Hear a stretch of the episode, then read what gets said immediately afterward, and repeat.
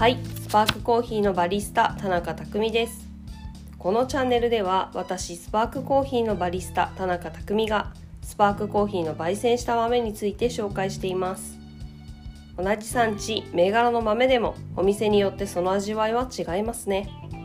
それもコーヒー豆選びの楽しみの一つではないでしょうか。コーヒーは遠い国から私たちロースターのもとに届き私たちロースターはそれらを焙煎することでオリジナルの商品コーヒーを作っています。今回ご紹介するコーヒーはブラジルダテーラ農園サンライズです。このコーヒーはオーセンティックと一言の表現にしてみました。オーセンティックというと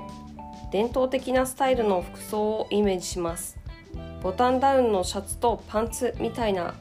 ルックとかですね。あくまで個人的なイメージですがコンサバティブで期待を裏切らないなんかホッとするあの人みたいな存在です。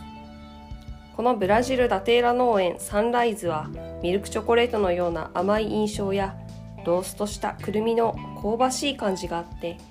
馴染みのあるブラジルコーヒーの味わいです。長い年月をかけて広く多く認知されてきたブラジルコーヒーの味わいは今も多くのコーヒーファンの求めるコーヒーらしいホッとする味わいなのかなと思っています。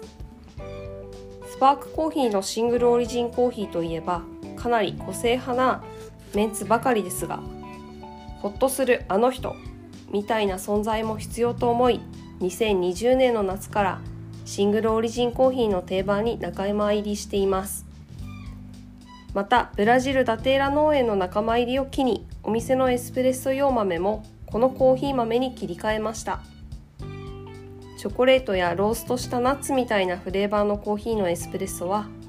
ミルクとのバランスが非常に取りやすくミルクチョコレートみたいな甘みのあるカフェラテを作ることができます。さてお店のオープン作業はエスプレッソマシンとグラインダーをオンにして毎日エスプレッソを調整することから始まります。調整のために抽出したエスプレッソをテイスティングしつつ